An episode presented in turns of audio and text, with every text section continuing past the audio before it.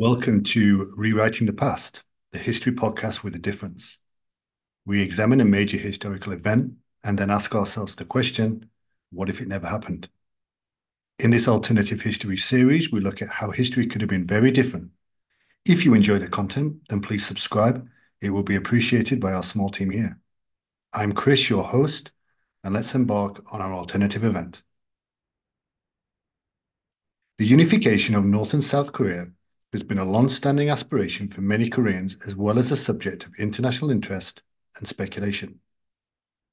If the two Koreas were to have been unified, whether through a gradual process of reconciliation or a sudden event such as the collapse of the North Korean regime, the implications would be profound and far-reaching across political, economic, social, and international dimensions.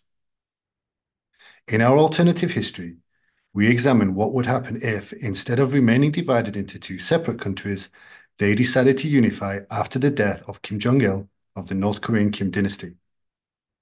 We chose this branch in time because it did seem at the time that this was as close to a change in regime as been seen in the last generation. Sadly, the reality was not to play out this way. Before we start, let's talk about the current real-time situation. The division of Korea in our real history is a complex and tumultuous chapter in modern history, marked by colonial rule, geopolitical rivalries, and ideological conflicts. Here's a brief overview. Korea had been a unified kingdom for centuries until the late 19th century when it became a target of imperial expansion by neighboring powers. In 1910, Korea was annexed by Japan following the signing of the Japan-Korea Annexation Treaty beginning a period of brutal colonial rule that lasted until the end of World War II. With Japan's surrender in 1945, the Korean Peninsula was liberated from colonial rule. However, the end of the Japanese occupation also marked the beginning of a new chapter of division and conflict. The Allies, primarily the United States and the Soviet Union, divided Korea along the 38th parallel, with the Soviet Union supporting the North and the United States supporting the South. Neither Korean country had much influence in this decision. The division of Korea led to the establishment of two separate governments, the Republic of Korea, which is in the south, with Seoul as its capital, and the Democratic People's Republic of Korea, which is in the north, with Pyongyang as its capital. The ideological divide between communism and democracy further deepened the rift between the two Koreas.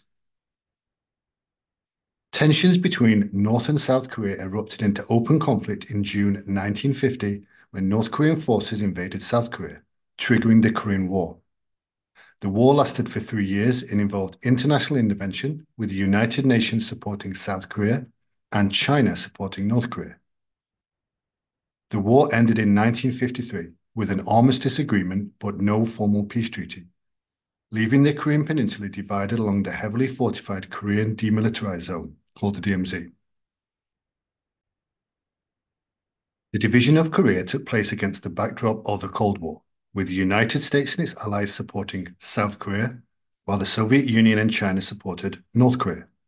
The Korean Peninsula became a proxy battleground for superpower rivalry, with both sides seeking to extend their influence in the region. Following the Korean War, South Korea experienced rapid economic growth and democratization transforming into one of the world's major economies. Meanwhile, North Korea adopted a communist regime under the leadership of the Kim dynasty, focusing on state-controlled economic development and military buildup. Despite occasional attempts at dialogue and reconciliation, tensions between North and South Korea have persisted over the decades. Issues such as nuclear proliferation, human rights abuses, and cross-border provocations have continued to strain inter-Korean relations and pose challenges to regional stability. If the Koreas unified, several factors would have to have taken place and be considered. We'll go through them so we can understand the future trajectory. The legal framework for the unification of North and South Korea is complex and would depend on various factors including domestic laws, international agreements, and diplomatic negotiations. Here are some key considerations regarding the legality of the, Korean unification. North Korea operates under its own legal system, which is based on socialist principles and the supremacy of the working party. Any legal step towards unification from the North Korean side would need to comply with its domestic laws and constitution. South Korea is governed by a democratic legal system based on the rule of law, constitutionalism, and respect for human rights. Legal frameworks related to unification, such as the South Korean Constitution and the National Security Act, would play a role in shaping the process of unification. Both sides would have to agree on a merging of the two constitutions, but with a leaning towards democracy. Without a ruling dynasty, autocratic rulership is just not viable. While many would resent this in North Korea, likely from the military, this would probably still come to pass. The Korean War ended in 1953 with the signing of an armistice agreement, not a peace treaty. The armistice established the DMZ and called for the cessation of hostilities. Any legal steps towards unification would need to consider the provisions of the armistice agreement and involve negotiations with its signatories, which include China and the United States. The United Nations has also played a role in the Korean Peninsula since the outbreak of the Korean War. Any formal steps towards unification may involve engagement with the United Nations, including the Security Council and the General Assembly, to address legal and diplomatic considerations. Without these international actors, reunification simply cannot happen. Support from all sides needs to be established, and each representative would have their own agenda that would need to be carefully managed. However, this would eventually be resolved for the simple reason that peace on the peninsula is a benefit to everyone. Unification efforts would likely require extensive diplomatic negotiations between North and South, mainly to address legal, political, economic, and social aspects of unification. Dialogue and cooperation mechanisms, such as the Inter-Korean Summit meetings, could provide a framework for legal discussions and agreements. Given the complexity of the Korean Peninsula issue and the interests of regional stakeholders, International mediation and facilitation may be necessary to support unification efforts. The involvement of countries such as China, the US, and neighboring countries would be crucial in providing legal and diplomatic support for the unification process. The unification of North and South Korea would ideally require the consent of the Korean people on both sides of the border. Any legal steps towards unification may involve democratic processes such as national referendums, or popular consultations to ensure that the will of the people is respected and upheld. Many among both sides would be resistant to this. North Koreans have never had a democratic process and would be unfamiliar with the concept. Younger South Koreans have no emotional connection to the North anymore and would be resistant to any change in their lifestyle. This will be one of the most challenging processes in the unification and require patience from politicians. The unification of North and South Korea would necessitate the creation of a new political system to govern the unified nation. This system could incorporate elements of democracy, human rights, and rule of law from South Korea, while also accommodating aspects of North Korea's political structure, socialism, and more state involvement in people's lives. I imagine the result of this would resemble aspects similar to Western Europe and Scandinavia, a blend of social democracy with things like universal healthcare and a comprehensive welfare system. The process of unification would require extensive efforts to reconcile political differences, integrate government institutions, and address historical grievances between the two Koreas. Transitional arrangements may be needed to manage the transfer of power and establish a unified government. It would take many years for the unification process to be completed. Unification would bring together two vastly different economies, the advanced market-oriented economy of South Korea and the centrally planned, underdeveloped economy of North Korea. Economic integration efforts would be essential to bridge the gap between the two economies to promote growth and improve living standards, especially in the North. Unification would create opportunities for investment, trade, and economic development across the Korean Peninsula. South Korean expertise, technology, and capital could be leveraged to modernize infrastructure, revive industries, and stimulate growth in the North, whilst also benefiting from access to new markets and resources. North Korea has a wealth of natural resources but cannot access most free markets, whereas South Korea has access to markets and trade but no natural resources. Combined, the potential for economic development could be enormous. The difficulty here would be the fledgling unified governments resisting predatory companies from exploiting the North's resources for gains, and the tra training of North Koreans in sectors like business and industry to comply with international regulations. One of the most poignant aspects of unification would be the reunification of families separated by the division of Korea. Efforts to facilitate family reunions, exchange information, and restore connections would be a priority in promoting social reconciliation and healing. Unification would provide opportunities for cultural exchange and mutual understandings between North and South Koreans. Educational programs, cultural exchanges, and people-to-people interactions would help bridge the cultural divide and foster a shared national identity. North and South Korea have been separated for so long, it will be a difficult adjustment for all to make. However, with patience and commitment, this aspect would be one of the more successful of the unification processes. The unification of North and South Korea could have significant implications for regional stability in Northeast Asia. It would lead to shifts in alliances, geopolitical dynamics, and security arrangements, potentially impacting neighboring countries such as China and Japan. Unification would require diplomatic engagement with regional and global stakeholders to address security concerns, establish diplomatic relations, and secure international support for the transition process. Managing diplomatic relations with major powers such as the US, China, and potentially Russia would be crucial for ensuring stability and peace on the peninsula. The roles different countries take would be a matter of national interest for the Korean government. Both North and South Korea are culturally linked to China and Japan more than the US.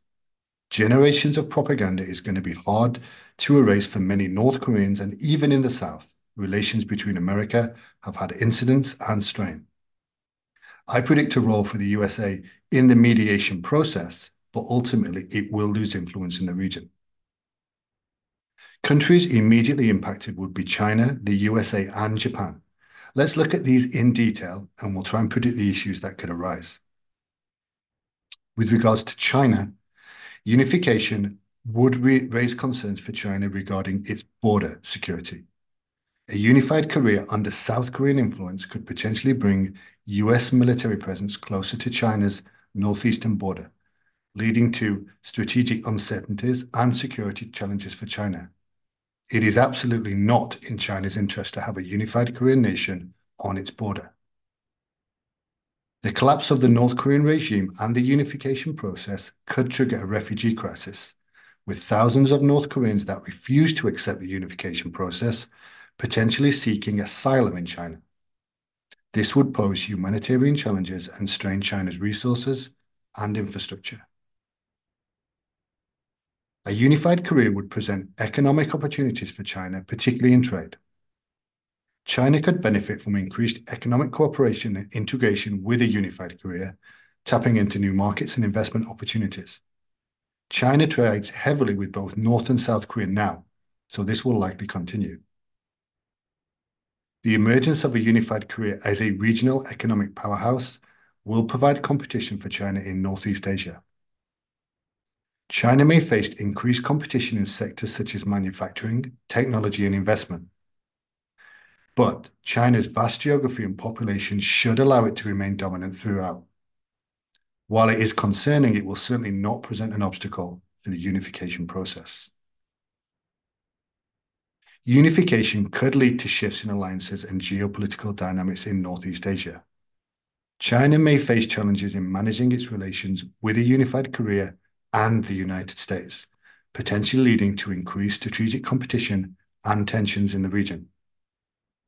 Some will state that China's influence in the Korean Peninsula could diminish following unification, as a unified Korea may align more closely with the United States and other regional actors, but I find this unlikely. China has geography, culture, and heritage on its side, and is firmly in a position to influence the new country. Let's now turn to the United States. Unification could provide an opportunity for the United States to reaffirm its security guarantees for a unified Korea. The presence of US military forces on the Korean Peninsula could serve as a deterrent against regional threats and ensure stability and peace in Northeast Asia. It is currently in America's interest to have a military force stationed on the peninsula. A unified Korea aligned with the United States could serve as a strategic counterbalance to China's influence in the region. The United States may try to strengthen its military presence in Northeast Asia and deepen security cooperation with a unified Korea to contain China's rise. Despite this, it is unlikely that America will be able to maintain a military presence on the Korean Peninsula. Without the threat of North Korea, there simply isn't any reason for the 40,000 troops that are currently stationed there to remain. They would have to relocate somewhere else, more than likely somewhere in Southeast Asia. The United States could benefit from increased trade, investment, and market access in a unified Korea, enhancing bilateral economic relations and promoting economic growth and prosperity. The emergence of a unified Korea as a regional economic powerhouse could pose competition for the United States, specifically in Northeast Asia. The United States may face competition from Korea in sectors such as technology, innovation, and trade. However, I think trade with Korea will remain fairly strong. As the dominant economic force and buyer for technology, it's in everyone's interest to remain on friendly terms. Unification could present diplomatic challenges and opportunities for the United States. The United States would need to engage diplomatically with all the regional stakeholders, including China and Japan, to address security concerns, promote stability, and facilitate the process. The United States would probably play a crucial role in maintaining the stability and peace in Northeast Asia following unification. Diplomatic efforts to manage tensions, resolve disputes, and promote dialogue amongst the regional actors will be essential for ensuring stability and security in the region. The USA will no doubt have a strong hand in the unification process, overseeing the years of fusion and legal issues, and but always trying to steer the new country away from Chinese government influences. The unification of the Korean Peninsula would have significant ramifications for Japan, a neighboring country with historical, cultural, and strategic ties to Korea. Here's an exploration of how Korean unification would impact Japan. Unification would lead to shifts in regional dynamics and security arrangements in Northeast Asia. Japan would need to reassess its security posture and strategic interests in light of a unified Korea, potentially facing new challenges and uncertainties. Japanese policymakers would need to develop contingency plans to address potential security challenges arising from Korean unification, such as refugee flows, border security issues, and geopolitical tensions. Close coordination with regional partners, including the U.S., a unified Korea, and China would be essential.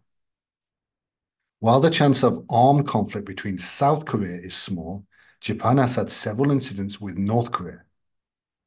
Both countries share a divisive history with Japanese imperialism, and of all the countries in the region, Japan will be the most worried about open conflict in the future with a unified Korea. I imagine an enhancing of military procedures and quite possibly a deepening of ties with the USA. Korean unification would have implications for Japan's bilateral regions with the two Koreas. Japan would need to engage diplomatically with a unified Korea to address historical grievances, promote reconciliation, and strengthen cooperation on various issues. Japanese policymakers may seek to enhance cooperation with a unified Korea and the United States to address common challenges and promote stability. Security dialogues, economic partnerships, and diplomatic initiatives will be crucial for shaping the future of Northeast Asia. I imagine Japan would seek reassurances from Korea regarding the future goals, trade, and growth. Before unification, Japan and South Korea suffered similar problems in terms of aging populations, low birth rates, and stagnation. With unification, this leaves Japan alone in dealing with this. As Japan ages, it will lose its economic power and become weaker as a result of the unification. However, Korean unification could present economic opportunities for Japan, particularly in trade and investment. Japan could benefit from increased economic engagement with a unified Korea and tap into the new markets and investment opportunities. The emergence of a unified Korea as a regional powerhouse could pose competition for Japan in Northeast Asia. Japanese industries may face increased competition from Korean counterparts in sectors such as technology, automotive, and manufacturing, probably leading to a focus of specialty sectors. The previously mentioned aging population could have an impact on what this sector is and how Japan proceeds. I would imagine reluctantly that Japan would seek to redress this through immigration and a softening of its ultra-conservative culture. Unification could provide an opportunity for Japan to address historical grievances and promote reconciliation with the Korean people. Initiatives to commemorate shared cultural heritage and address historical issues could help strengthen cultural and social relations between Japan and unified Korea. Increased cultural exchange and cooperation between the two countries could foster mutual understandings and promote regional cooperation in arts, education, and tourism. Cultural diplomacy initiatives could play a vital role in building trust and friendship between the two countries. Japan would need to carefully navigate its relations with a unified Korea, China, and the United States in order to promote regional stability. Japanese policymakers may seek to strengthen multilateral diplomacy and cooperation mechanisms in Northeast Asia to address shared challenges, including the security threat. Participation in regional forums such as the ASEAN Regional Forum and the East Asia Summit could enhance Japan's role as a constructive regional actor. The unification process would entail addressing the humanitarian challenges faced by North Korean population, including food insecurity, healthcare access, and basic living standards. International aid organizations and donor countries would play a crucial role in providing humanitarian assistance and supporting the reconstruction efforts of North Korea. Unification would also present an opportunity to address human rights abuses in North Korea, including political repression, censorship, and persecution of dissidents. Efforts to promote human rights, uphold the rule of law, and protect the rights of all citizens would be essential for building a democratic and inclusive society in the unified Korea. So, to conclude, let's summarize it all. In our alternative history, the unification of North and South Korea would not be an easy task. While a unification between the two countries would be beneficial to both, the economic cost would be enormous. North Korea is so underdeveloped, the South would have to spend a considerable amount of its GDP on infrastructure development. There would most likely be a surge in migration from North to South as North Koreans sought to settle in the more developed South. However, the southern part of Korea is notably short on space. There would literally be no room for a large movement of people. This would lead to policies that meant that the mass movement of people would have to be restricted, causing resentment and a sense of entitlement for those in the South. Intra-nation relationships would have to be considered carefully. However, in the long term, the benefits would be clear to see. A unified Korea would be a powerful player in the Asian and global world order. Both countries would see a reduction in their spending on military, but not completely reducing it.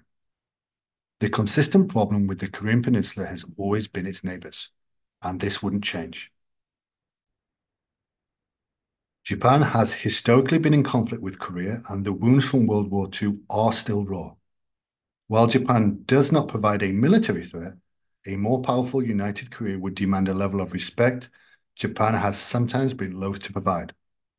As its closest neighbor, trade is likely, but with, there would be a wary relationship between the two. The USA would no doubt take the role of mediator for the unified country, but as always, it has its own agenda. With a unified Korea, there will be no reason for American troops to remain on the peninsula, reducing the military presence of the US in the region.